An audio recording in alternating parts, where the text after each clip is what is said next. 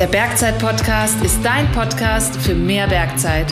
Ganz egal, ob neben dem Gipfelkreuz oder auf dem Weg ins Büro. Wir wollen die Berge zu dir bringen. Immer und überall.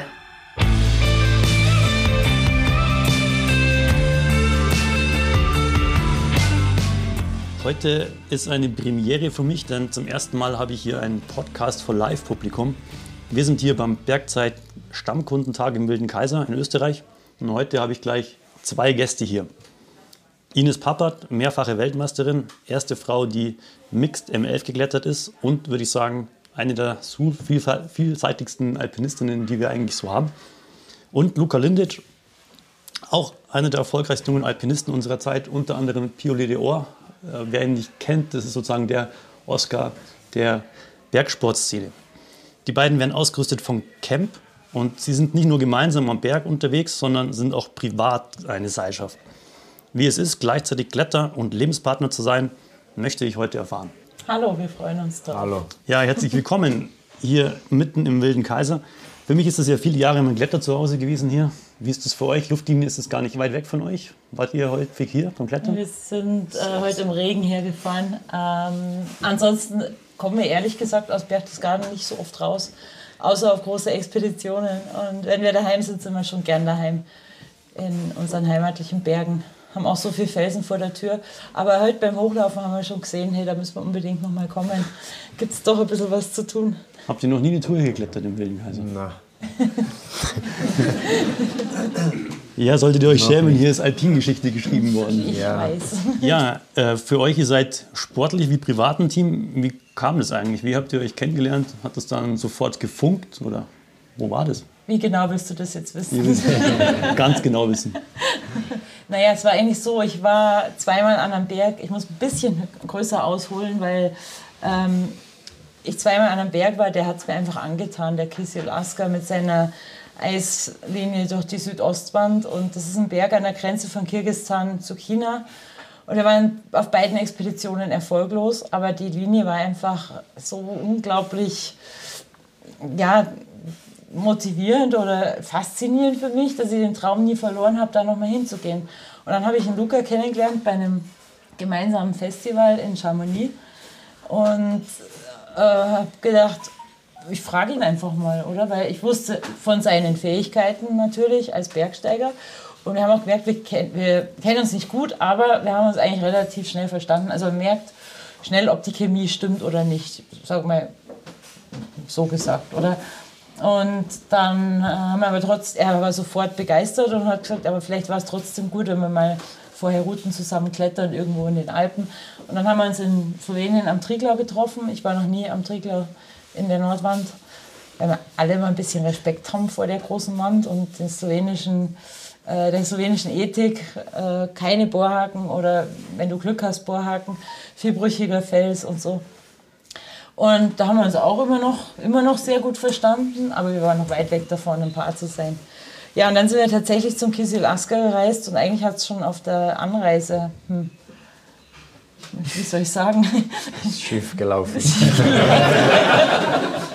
wir haben den Berg trotzdem bestiegen. Habt ihr ihn geschafft? Ja, und wir sind total stolz, Ja. dass es trotz, trotzdem geklappt hat. Ja, weil man hätte sich ja auch leicht irgendwie verlieren können in dem Land und sagen können, ja, was auch immer. Man findet immer Ausreden, warum geht nicht. Auf jeden Fall war das nicht geplant. Also ich glaube, keiner von uns hat. Also wir wenn wir gegangen sind auf Expeditionen, es war ziemlich klar, das ist unser Ziel und es war voll Überraschung halt. Deswegen war definitiv Dynamik dann am Expedition sehr interessant, weil wir hatten schon erst ein Ziel vor uns und dann haben wir uns aber in so eine Situation gefunden, wo, boah, was ist das jetzt?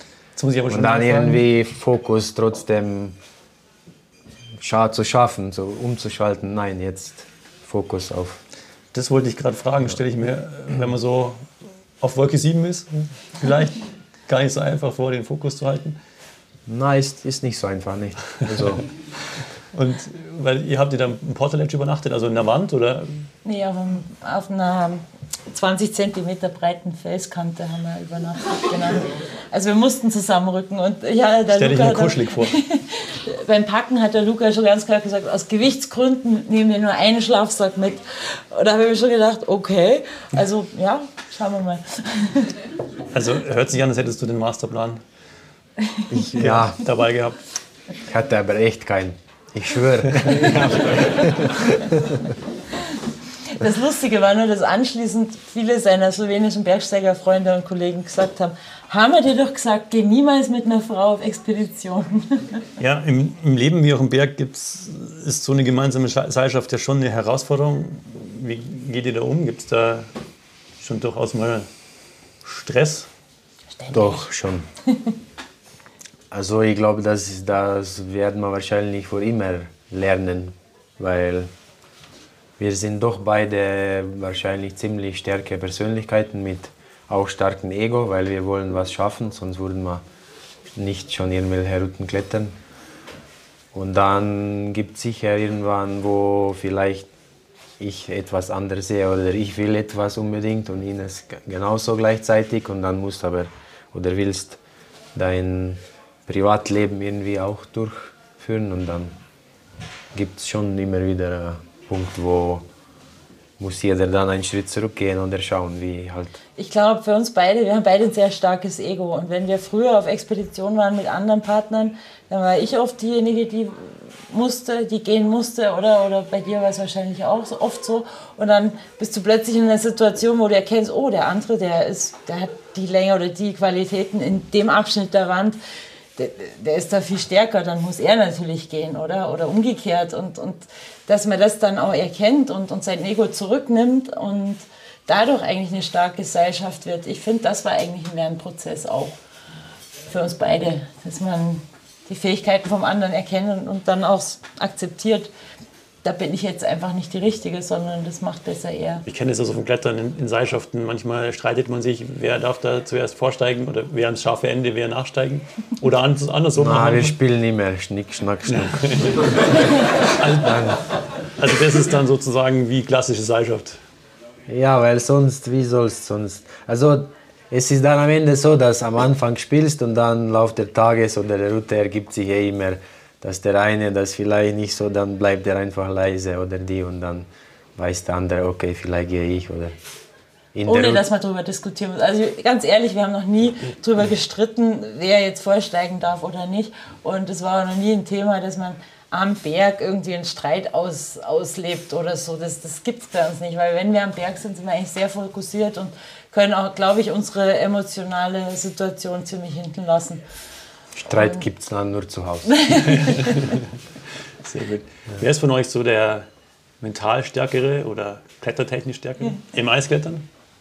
Ich glaube, das ist Ines viel bessere Eiskletterin. Und vor allem, wenn, wenn kommt zum Richt, also definitiv kann sie sehen, wie viel Zeit hat sie verbracht im sehr, äh, wie soll man sagen, technisch anspruchsvoll, also kleine Hooks und vielleicht nicht so Riesengelände, wo ist vielleicht nicht so schwierig, aber muss effektiv sich schnell bewegen. Da habe ich wahrscheinlich viel mehr Zeit verbracht.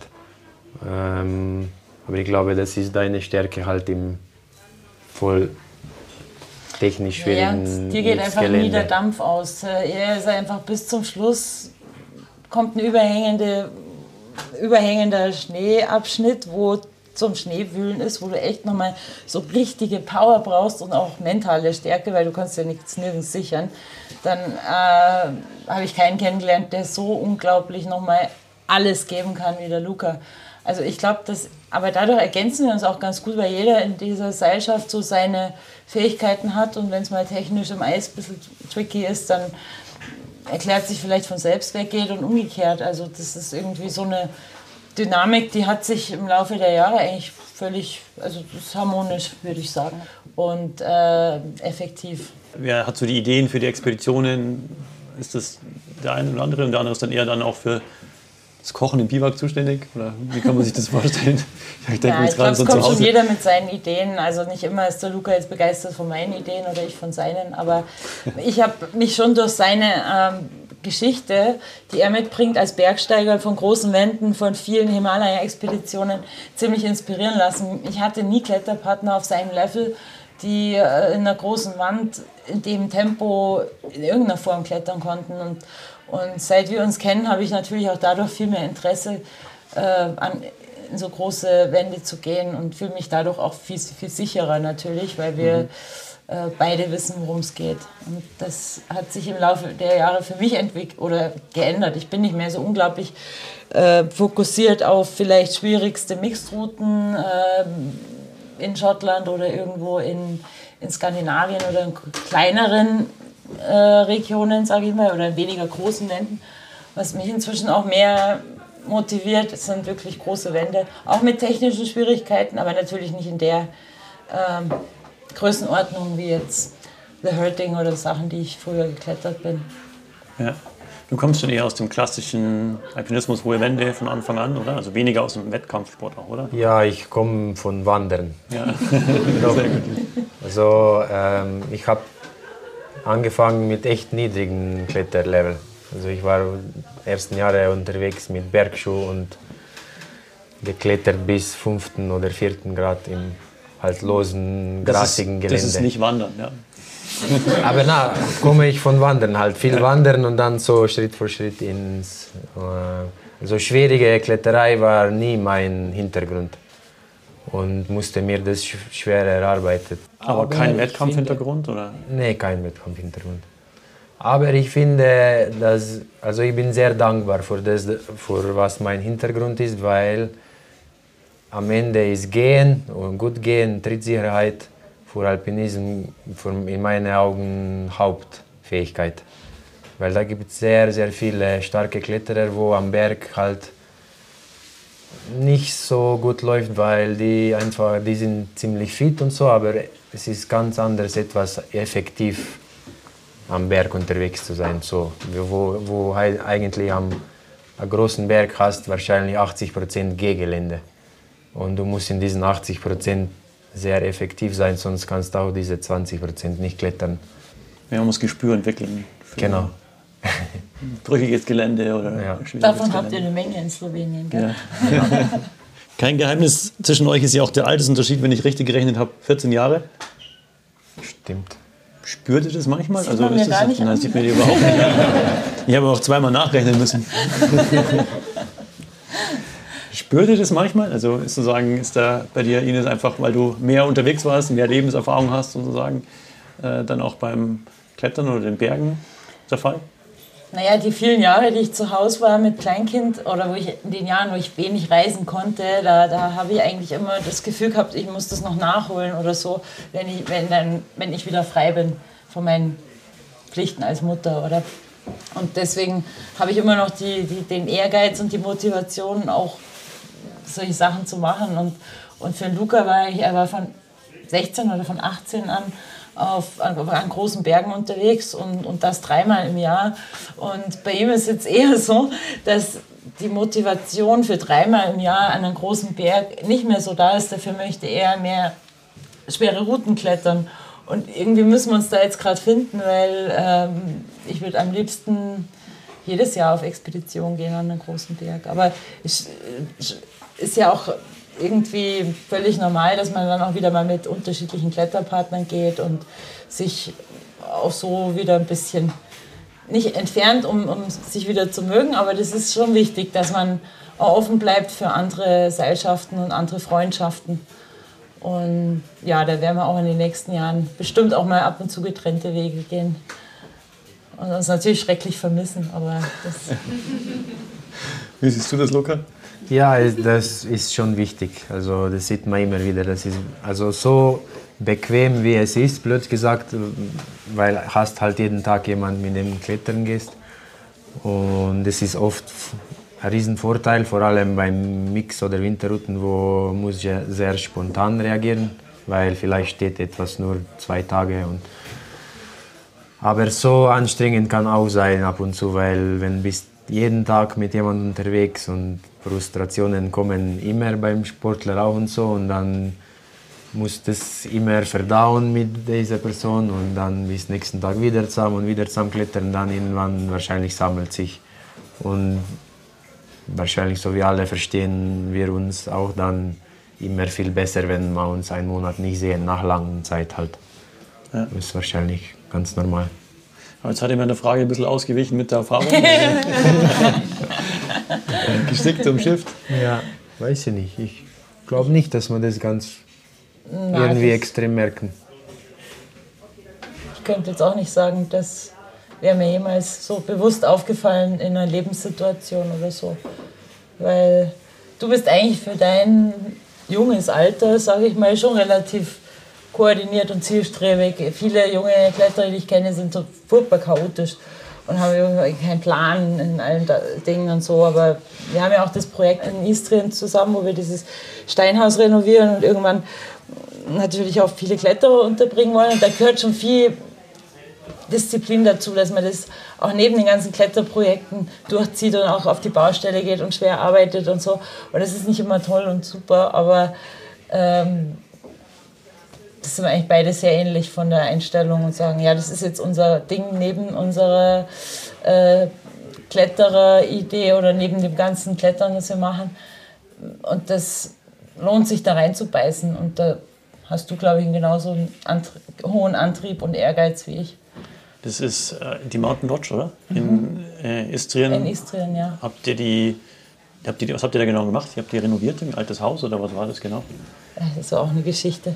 Wir haben in 2017, äh, Ende von 2017, zwei Ruinen gekauft. Und eine ist jetzt fertig renoviert. Wir haben uns genau ein Jahr gekannt vorher, oder? Ja. äh, sehr. Und zweite sollte in circa zwei Jahren soweit sein. Das konnte fast so viele wie jetzt hier sind drin leben. Das ist halt zu Fuß 15 Minuten zum Kletterfelsen, dem größten eigentlich von der ganzen Gegend und, und mit Routen von 5C bis 8C. Und das ist so eine ganz ruhige ländliche äh, Region, wo ke keine Touristen sonst da sind, eigentlich nur Kletterer. Denn. Und natürlich die Einheimischen, die uns alle mögen, zum Glück. Wir sie auch. Kann man buchen sozusagen, kann man mieten oder was ist das? Kann man sich dann also auch mit größeren Gruppen Unterkunft und vielleicht machen wir auch mal einen Kletterkurs irgendwann für wer Bergzeit. auch immer. Bergzeit. Ja, also wir machen ja ziemlich viel Firmenausflüge. Ja, ähm, warum nicht? Die, ja, auf jeden Fall. Also auf jeden Fall, die, die Idee ist, eine, so wie ein Basecamp anzubieten für aktiven Urlaub. Weil ja, gibt es auch sehr viele gute Wege zum Trailrunning oder Radlfahren und Klettern natürlich. Und es ist halt eigentlich in Mittel- in Zentraleuropa, aber trotzdem eine, eine, Gegend, die in diesen Sportaktivitäten, wie wir sie hier alle machen, im Gebirge, ist es für die Einheimischen fremd oder die haben. Warum? Warum? Ja, es ist schon auch ein ärmeres Land, also mit weniger Einkommen und da ist noch ja, die Leute müssen arbeiten gehen, die müssen neben der Arbeit arbeiten, um ihr Feld zu bestellen und ihre Viecher zu versorgen. Dann wird geschlachtet und gegattelt und gefeiert. Aber Sport ist eigentlich, sag ich mal, Luxus. Zeitverschwendung. Die haben gar, ja, Zeitverschwendung. Die haben gar, gar nicht die Zeit und nicht die Kraft, weil die ihre Kraft woanders investieren. Genau. Aber wir haben ihnen die Augen geöffnet, glaube ich, auch ein bisschen. Äh, und das, dass sie das Potenzial sehen, was sie dort haben, um Leute aus anderen Teilen Europas und sogar der Welt bei sich zu haben und unterzubringen. Und, und das ist, glaube ich, ein Mehrwert für alle. Also mhm. Kletterer sind ja nicht die schlimmsten Menschen. Das stimmt, will ich, will ich, auch, auf jeden Fall, will ich auch auf jeden Fall sagen. Ines, dein Sohn Emanuel, der ist 2000 geboren. Mhm. Ein Jahr später hast du einen Gesamtweltcup im Eisklettern gewonnen wenn ich mich jetzt reinversetze, ich bin vor ein paar Monaten Vater geworden tatsächlich, deswegen kann ich da jetzt gerade aus nächster Nähe berichten, dann ist es erstmal ein ziemlicher Einschnitt in die wir, berufliche Karriere der Mutter meistens, aber natürlich auch erstmal eine Auszeit für alles, was mit Sport und vor allem Extremsport zu tun hat. Wie ging das? Hat dir das nochmal so einen richtigen Schub gegeben? Oder Irgendwie schon. Also der kam im August auf die Welt und am Anfang hat er viel geschlafen und in den Stunden, wo der geschlafen hat, habe ich trainiert im Keller. und dann kam im Winter darauf, also im Januar, fünf Monate später der erste Weltcup und irgendwie habe ich scheinbar mehr Zeit gehabt zum Trainieren wie alle anderen. Und ich auch mehr Zeit gehabt als jemals zuvor, wenn ich arbeiten musste. Klar war die Zeit limitiert, immer einen kurzen, ich habe halt dann so Intervalle gemacht. ähm, und das hat mir schon Kraft gegeben. Ich weiß nicht, also ich, ich kann es auch nicht erklären, warum das so war.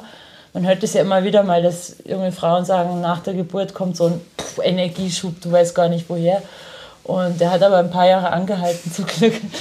Du warst ja einige Jahre dann im Weltcup unterwegs. Wie, wie lange eigentlich genau? Ja, ich war bis 2006 in allen äh, Bewerben unterwegs. Und habe dann alle aber Bewerbe von, heißt was? Äh, Weltcups.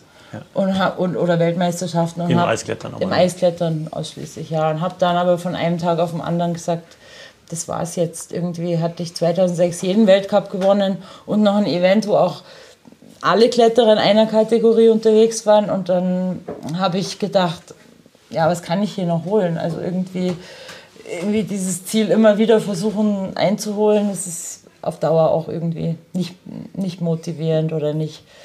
Ähm, ja, mir fehlte auch das Abenteuer und dieser Teamgeist, der eigentlich beim Klettern für mich schon eine ganz wesentliche Rolle spielt. So das Miteinander am Berg, das, die Seilschaft und so.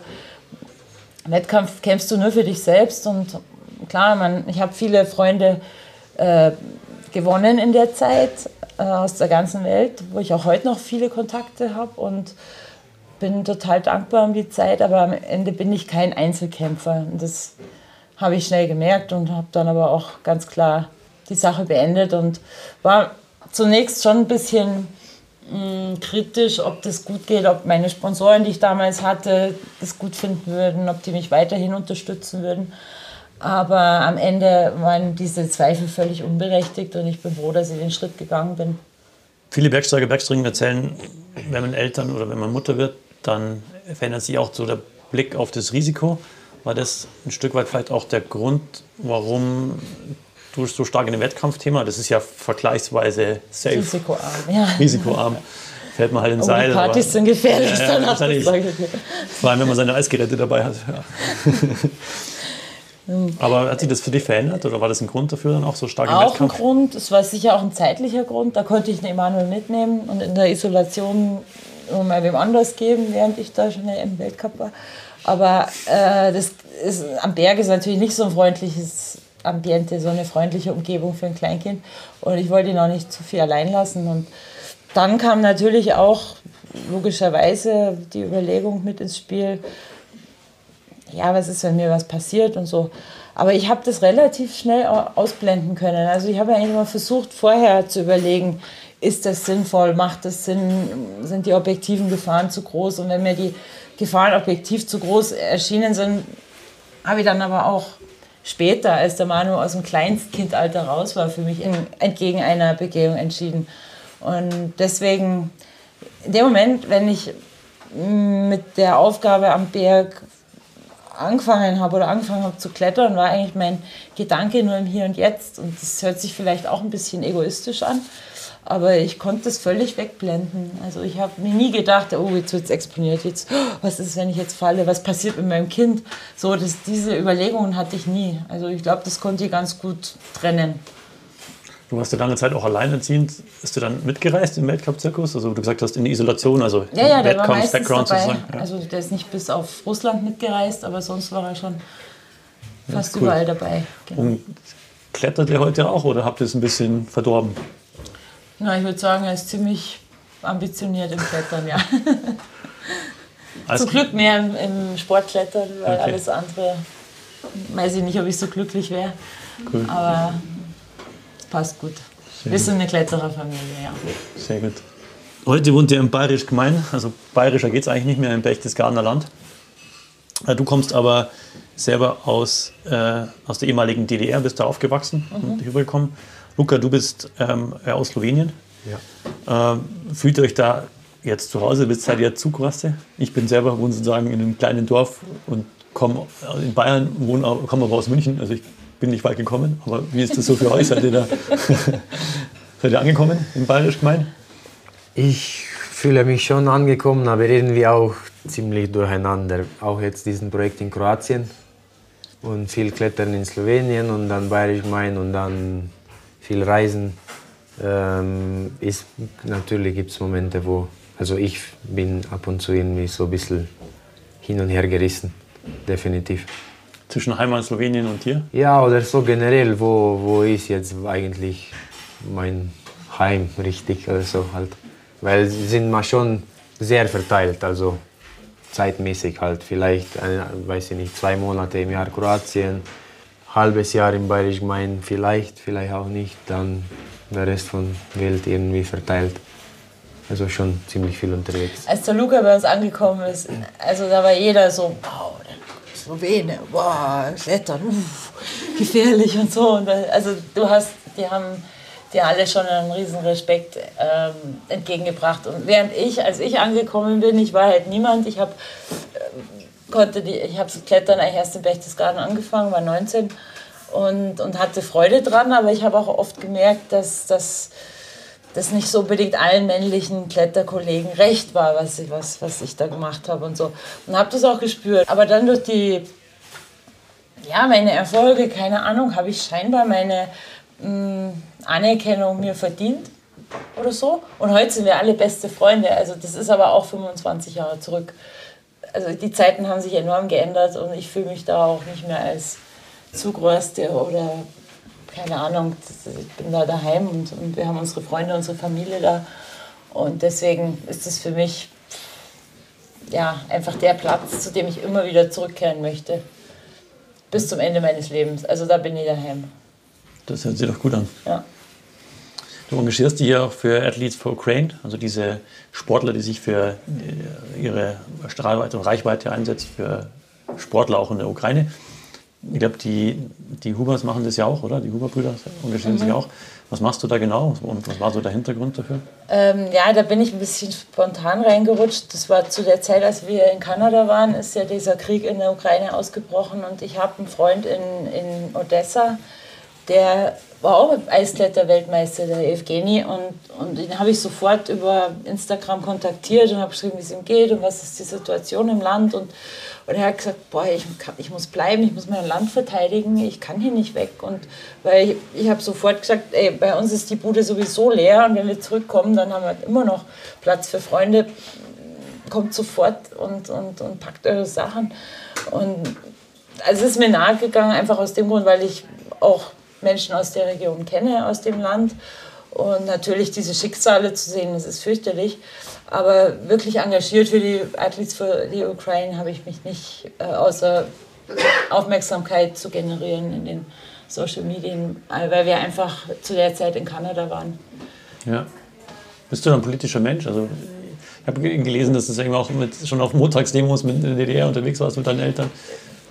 Meine Eltern habe ich mitgenommen. Wir waren minderjährig, wir mussten, meine Schwester und ich. Wir fanden das auch ziemlich spannend. Ja. Äh, da passiert was, das war außergewöhnlich und äh, es war ja friedlich, oder? Also ja. es war wirklich eine unglaubliche Erfahrung, die ich nicht missen möchte. Ich bin froh, dass meine Eltern uns da mitgenommen haben.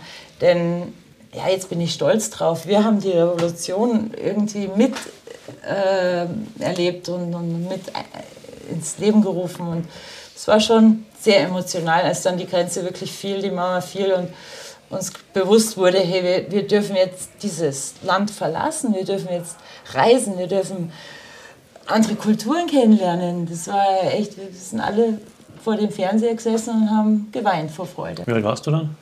Ich war 16. 16. Ja, glaube ich, ist auf jeden Fall ein enormes Erlebnis, glaube ich. Ja, aber ansonsten bin ich eher unpolitisch. Genau. Ihr hattet ja vorhin gesagt, ab und zu seid ihr auch mit anderen Kletternpartnern unterwegs. Ähm, Ines, du warst äh, letztes Jahr mit der Caro Nord.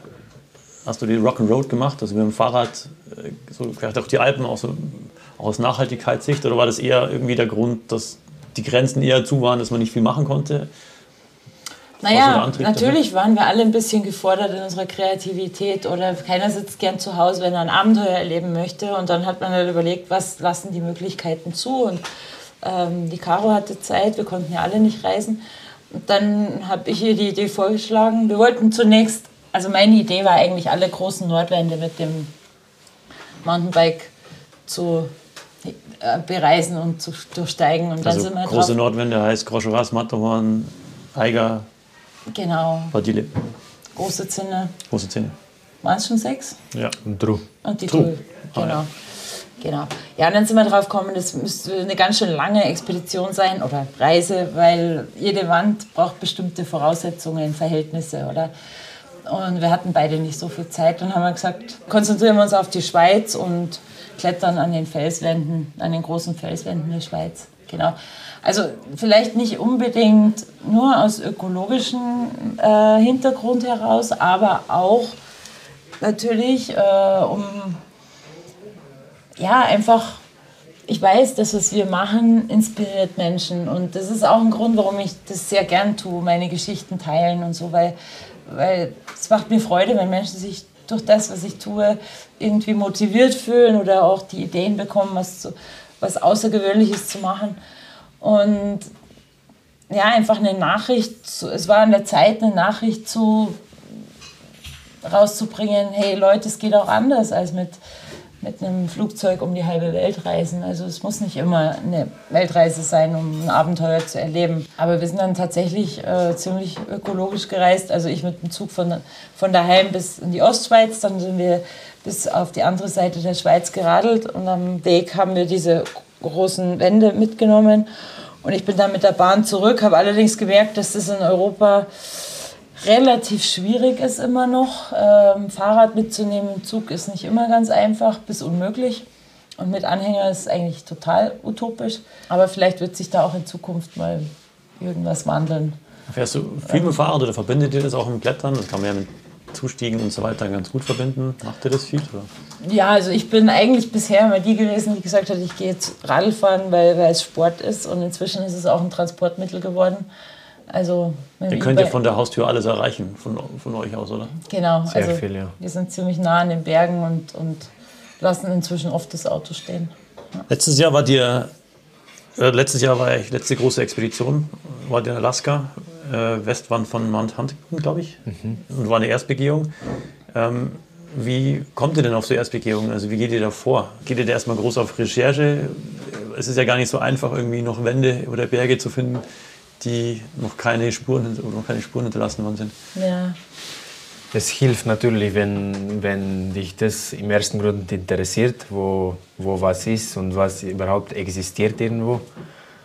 Ähm, weil das findet man nicht mal so schnell am Instagram durchscrollen, sondern vielleicht irgendwo tiefer reinschauen und Karten ein bisschen anschauen und, und alten Berichte lesen und so. Das hilft definitiv, weil dann sehr oft, so wie war auch mit Huntington, kommt so etwas sehr spontan. Und je besser du irgendwelchen Gebiet mindestens Vorstellung hast, wo ist was, was war wo schon gemacht, dann, dann ist es sicher einfacher, um eine Idee zu kriegen. Äh, aber so in dem Fall war total spontan, weil die Verhältnisse da, wo wir gehen wollten, waren schlecht. Es war schon zu warm und dann waren wir einfach da und haben eigentlich nicht gewusst, ob ich die Linie schon gemacht. Ach so, ihr wolltet eigentlich was anderes machen, war dann vor Ort und habt dann eine Erstbegehung gemacht. Es läuft eigentlich meistens so. Also es ist sehr oft so, dass du einen Plan A hast und irgendwie mit einer Idee oder mit vielen Ideen in eine Region reist und, und am Ende kannst du keine dieser Ideen umsetzen, weil die Verhältnisse nicht passen und, und dann ergibt sich was völlig Neues, was du aber eigentlich erst erkennst, wenn du wirklich dort bist. Und am Huntington sind wir erst durch die Westwand gestiegen auf einer existierenden Route, auf der Colton Leach. Und da haben wir eigentlich beim Abseilen die Linie entdeckt, die wir dann später noch gemacht haben. Wie hoch sind die Berge so in Alaska? Oder wie hoch war der? Der war knapp vier, oder? Ja. Knapp 4000. Also kein Gigant, aber trotzdem. Ein technisch anspruchsvolles Gelände. Schwierig, ja. War das so euer beeindruckendste Tour zusammen? Also was den Schwierigkeitsgrad angeht, das Gesamtambiente? Na, ich würde sagen nicht, aber das ist sehr oft verbunden mit Wetter und Verhältnissen. Manchmal kann irgendwelche Route, das wurde vielleicht im, halt am Huntington hat man, glaube ich, also besser geht nicht von Wetter und so. Verhältnisse konnten wahrscheinlich ein bisschen besser sein, weil war man schon relativ spät und war schon wenig Eis, aber genug. Aber es war einfach perfektes Wetter. Null Wind und Sonne und warm. Also Wir waren mal im Winter in, an der Grand Terrasse ähm, und hatten da eigentlich, boah, das war eine harte Begehung. Ich glaube, wir waren drei Tage in der Wand und pff, jede Länge war richtig schwer. Also die kannst du aber auch richtig gut erwischen und, und sagst, das war jetzt eine meiner gemütlichsten Routen. Ähm, aber wenn's, wenn die Verhältnisse nicht so stimmen, das heißt nicht, dass es unmöglich ist, aber es kann dann auch richtig schwer werden. Und manchmal erwischt es dich und manchmal hast du einfach Glück. Da braucht es nicht die höchsten Berge dafür. Nee. Ja, es ging, geht um, ab, ab und zu um sehr wenig, was entscheidet, ob es geht oder nicht mit, mit solchen Routen halt. Wenn ist zu warm, ist zu kalt, ist zu viel Schnee. Da war beispielsweise ein, der, Eintritt, der Einstieg in die Headwall, das war, da war das Eis weg, oder? Und, und, und das war einfach eine glatte Wand. Und dann hat er drüben, weiter drüben, ein Dach gefunden, so eine überhängende Rissspur, fünf Meter, zehn Meter überhängend, also in einer hohen Wand, ganz weit oben schon, wo du normalerweise nie durchgehen würdest, weil das viel zu schwierig ist und viel zu lang dauert. Äh, Das war aber die einzigste Schwachstelle, oder?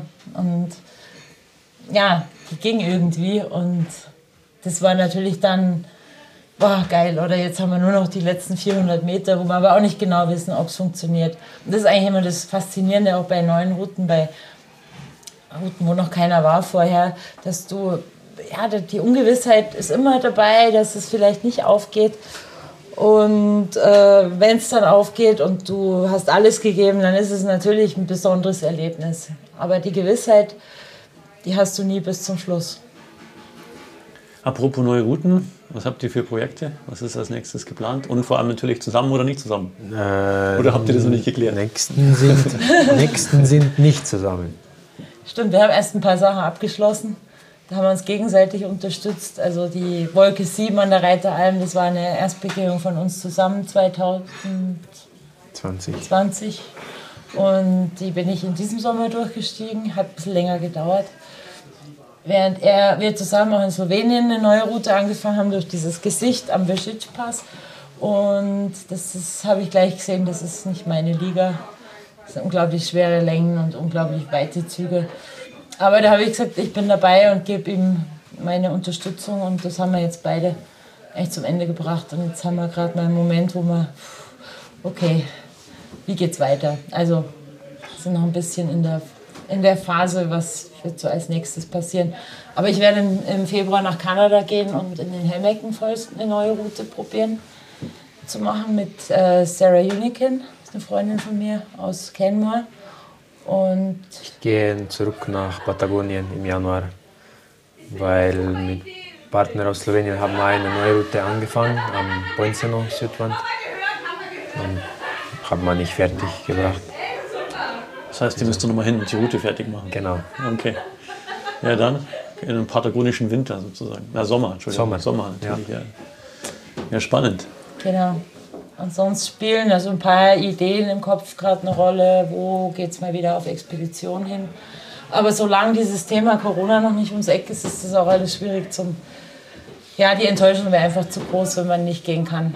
Aber irgendwann, glaube ich, ich bin auf jeden Fall schon bald mal wieder bereit. Ich möchte unbedingt mal ins indische Gawal wieder In die wilden Berge. in die wilden Berge. Genau. Ja, sehr gut. Da bin ich gespannt, von euch zu hören und zu sehen. Es ist immer total spannend, euch zu folgen. Ja, Ines, Luca, vielen Dank Danke für die dir, Martin. Danke euch, Für danke dir. Fragen. Euch fürs Zuhören.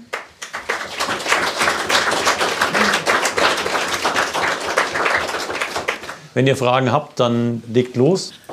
Ich wollte einfach nur wissen bei einer Erstbegehung, ähm, ob du technisch dich so gut vorbereitet hast oder auch vom Kopf her die Route so gut durch, durchdacht hast, dass du gar keine Gedanken mehr dabei hast, wenn du loslegst. Oder ob du dann manchmal davor stehst und dir sagst, oh Gott, ich weiß nicht, ob ich das schaffe. das, ich stehe immer davor und denke mir, oh Gott, schaffe ich das jemals? Aber nee, natürlich ist die Vorbereitung schon total wichtig. Also mir hilft das, wenn du, wenn ich mich stark fühle und gut vorbereitet fühle, dann fühle ich mich auch viel sicherer und habe weniger Ängste und so. Aber dann stehst du vor der Wand in der Früh vielleicht noch, ist dunkel meistens. Und da siehst du so im- Mondlicht diese Riesenwand und den Schatten und denkst dir, oh Gott, das ist so groß. Also die Nacht vorher lief sowieso beschissen, du kannst überhaupt nicht schlafen, weil du weil dir sämtlichstes Zeugs durch den Kopf geht oder das ist meistens so vor einer großen, schwierigen Aufgabe am Berg. Aber ich habe mir irgendwie angewöhnt, das, die Wand in so Abschnitte einzuteilen. Das ist ganz wichtig für den Kopf auch, dass du nicht vom ersten Schritt weg immer das Gefühl hast, oh Gott, der Gipfel ist so weit weg, was musst du noch alles schaffen in dieser kurzen Zeit, weil wir sind ja oft auch zeitmäßig ziemlich eingeschränkt, wetterbedingt und so, ausrüstungsbedingt. Und ja, wenn ich diese Abschnitte mir vor oder wir uns vorher überlegt haben, äh, welche, welche Höhe willst du zu welcher Zeit erreicht haben und du kommst dahin und hast es geschafft, dann beginnt erst das Rad wieder von vorn zu drehen. Und dann rettest du sich quasi so Abschnitt für Abschnitt nach oben und, und dann fühlt sich die Aufgabe nicht so unlösbar an. Also das hat mir aber auch im normalen Leben oft geholfen, die, die Herangehensweise an, an so schwierige Sachen, wo du denkst, das schaffe ich nicht. Also dieses in Etappen denken finde ich immer ganz hilfreich. Okay, danke für den Tipp. Ähm, was motiviert euch? Also wenn ihr in einer Situation seid, wo ihr nicht unbedingt wisst, wie ihr weiterklettert, seid ihr, geht ihr in euch oder seid ihr das gegenseitig, wo der Mut dann eigentlich herkommt, vielleicht den Zug doch zu machen? Puh, schwierige Frage.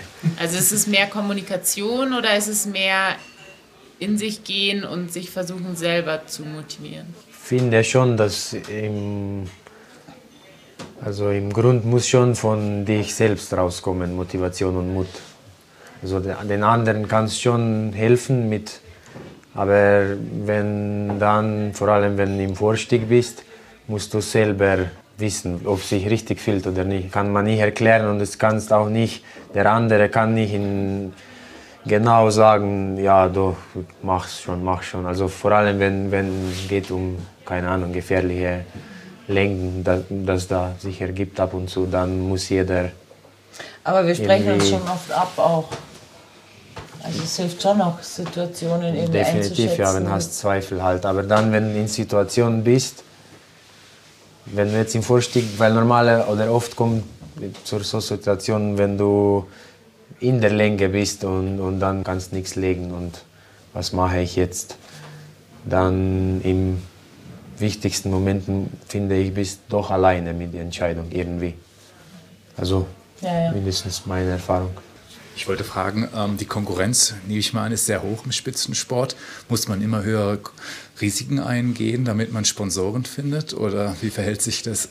Es ist der Trend zum Glück, glaube ich, ganz in andere Richtung. Ja. Das wahrscheinlich auch deswegen, weil es Klettern und Alpinismus auch mehr und mehr Mainstream-Sport und weite Masse, breite Masse von Menschen, die das machen. Es ist Markt größer und gibt es wahrscheinlich auch mehr Platz für Athleten, nicht nur für fünf in Europa oder keine Ahnung. Und vielleicht auch deswegen ist ja da kein so Druck. Kann wahrscheinlich mehr Menschen sich irgendwie sich selbst äh, in einem Athlet sehen, wenn auch jemand, ein Athlet scheitert und, und zeigt die Schwächen auch. Und also ist, ich finde die Entwicklung eigentlich ganz gut in unserer Industrie. Das ist nicht nur Platz für Superheroes und ohne Angst und ohne Schwächen. Ich glaube, das ist vielleicht auch ein positiver Trend, wenn es ein paar positive äh, Dinge gibt, die diese Social Media Sachen mit sich bringen, dann ist das wahrscheinlich einer davon, dass man auch über, über Scheitern reden kann, dass es nicht unbedingt gewollt ist, dass man nur über Erfolge spricht oder dass man ich glaube, damit haben wir auch gelernt zu leben und, und anders drüber zu reden als, als vielleicht früher. Da hat man gesagt, ach, gibt es keinen Pressebericht, scheiße gelaufen, interessiert eh keinen. Aber eigentlich interessiert die Menschen das genauso, wie warum es mal nicht gelingt am Berg und, und dass wir auch bloß Menschen sind und mit unseren Ängsten und, und Schwächen irgendwie umgehen müssen. Und die Firmen haben das auch erkannt, dass es sehr wichtig ist, ähm, diese Dinge zu beleuchten und somit gibt es eigentlich insofern ein Scheitern, wenn du als Mensch vielleicht nicht kommunizieren kannst oder wenn du deine Geschichten nicht teilen willst. Aber wenn du mal am Berg ein Projekt nicht umsetzen kannst, bedeutet das noch lange nicht, dass du deine Sponsoren verlierst. Ich meine, klar, wenn du immer erfolglos heimkommst, dann fragen die sich auch irgendwann, ob sie dir dein Geld geben und nicht wem anders. Genau. Aber das sind langfristig, in unserem Fall sehr langfristige Kooperationen über viele Jahre und es ist ein schönes menschliches Miteinander. Also es fühlt sich nicht an wie Business. Überhaupt nicht. Ja, äh, erstmal vielen Dank für eure Inspiration. Ähm, ich kann einfach nur noch mal von meiner Seite sagen, Sie sind durchaus angekommen und haben vielleicht dem einen oder anderen auch die Corona-Zeit äh, ein bisschen bunter dargestellt, als Sie dann zu der Zeit waren, wo wir alle nicht rausgehen konnten und schöne Projekte äh, anschauen konnten. Äh, und meine Frage ist an Luca, du hattest erzählt, ähm, dass du mit Wandern angefangen hast, wurde es auch gleich korrigiert, dass es vielleicht doch eher Klettern gewesen ist. ähm, aber du hast gesagt, du hast eigentlich am Anfang ähm, gar nicht so schwer geklettert. Wo kam denn so der Schalter, dass du gesagt hast, so jetzt gehe ich in die großen Wände, jetzt äh, klettere ich die schweren Sachen durch und beschäftige mich auch mit riesigen Projekten? Ähm, also für Alpinismus ist sehr, sehr breit breite Aktivität. Und, und für viele Sachen im Alpinismus braucht man eigentlich gar nicht schwer klettern für, für die Standards, die heute da sind. Wenn du jetzt am höchsten Bergen unterwegs bist, viele, viele, da sind die besten Alpinisten da, dort klettern vielleicht an Sechser im, im Fels. Und das ist super, aber ist niedriges Level für, für wo sonst Spitzen Sportler heute klettern. Und das meine ich mit das, dass ich war früher viel mehr im, am großen Bergen unterwegs und das bedeutet halt auch viel mehr beim Gehen. Du bist einfach drei Viertel von Jahr ist deine Aktivität Gehen und dann kann es nicht stark sein für Klettern. Ähm, und dann hat sich eigentlich das geändert ein bisschen, weil ich erkannt, dass ist bei dieser Art von Alpinismus schon viel mehr Risiko dabei. Ähm, dass wenn ich jetzt ganzes Jahr dieses gleiche Art von Alpinismus ähm, halt sich spiele, dann habe ich wahrscheinlich ja, ist größere Wahrscheinlichkeit, dass, vielleicht, dass ich vielleicht nicht überlebe. Ganz so. Und das gibt es da noch andere Arten von Klettern, wo kannst du genauso voll Herausforderung haben, auch mentale. Aber ist äh, vielleicht auch, äh, eine bisschen andere Art. Ist nicht so, dein Leben hängt nicht so am, wenn du jetzt schaffst oder nicht. Oder wenn du, wenn nicht läuft, halt hast die Route nicht Rotpunkt geklettert oder hast einen weiten Sturz gemacht ins Leere, was auch voll macht auch voll Angst und so und, und kriegst eigentlich ähnliche Gefühle, stirbst aber nicht. Und, und ja, so blöd wie es klingt, aber halt das, ich, das war bei mir äh, halt große, große Sache im Kopf, weil wenn du beim, keine Ahnung, Mitte 20 ein paar Freunde verlierst, das machen das, was du machst, ähm, und du willst halt mit diesem Sport nicht aufhören, dann versuchst irgendwie auch überlegen, wie konnte es machen, dass das kannst du es noch lang machen. Ich habe eine Frage, wenn ihr bei Erstbegehungen quasi am merkt, dass ihr am Scheitern seid und nicht weiterkommt, was habt ihr da für Notfallpläne? Habt ihr immer so viele Friends dabei, um dann völlig abseilen zu können, um alles zu opfern oder klettert ihr dann ab oder wie läuft das? Ganz ist das unterschiedlich. schon mal vorgekommen? Das, ist, das kommt sehr oft vor, vor beim neuen Routen. Nie eine Route ist gleich. Bei gewissen Wenden weiß, okay, wenn ich mindestens bis da hoch schaffe, da kann ich dann rausqueren irgendwo auf ein Band. Irgendwo weiß, okay, diesen Teil muss ich abseilen, dann kann ich runterklettern. Irgendwann gibt es aber auch diesen ein bisschen dramatisches Spruch Point of No Return oder wie auch immer, das, das muss durchkommen, das gibt es auch in, in, gewissen Wänden oder vor allem wenn du bist leicht unterwegs und, und, und kletterst im Alpinstil, dann kannst, kannst nicht so viele Friends äh, dabei tragen. Das, das konnte es jetzt einfach ganze, ganze Wand abseilen. Aber es ist nie gleich. Du musst dich immer vorbereitet vor jede, jede Wand, jede, jede Route im Wand hat eigene Logistik und Überlegung, was, was will ich mithaben und es ist definitiv viel, viel zum Überlegen. Im Winter ist es oft einfacher, vor allem wenn genug Eis gibt, weil dann braucht man praktisch, praktisch nichts, um, um runterzukommen. Zum Beispiel Kisilasker, das war eine, unsere erste große Route zusammen. hinter uns ist nichts geblieben und wir haben ganze Wand runtergeabseilt. Und da ist kein, nach ein paar Tagen waren auch diese Löcher von Abalakovs. Also du hast eine lange Eisschraube, mit der bohrst du von beiden Seiten ein Loch und die treffen sich idealerweise. Und dann kannst du das Seil direkt durch, die, äh, durch das Loch fädeln und dann hast du eigentlich nichts, nichts zurückgelassen und brauchst auch nichts von dem Material hinten lassen. Aber das funktioniert nicht immer so perfekt. Wir haben auch schon am Ski runtergesichert oder weißt das oder am Rucksack, Rucksack vergraben oder weiß der Geier. Also du kannst da ziemlich kreativ sein. Oft muss man natürlich dann auch abklettern, absteigen, was oft schwerer ist wie rauf. Vielen Dank für eure Zeit.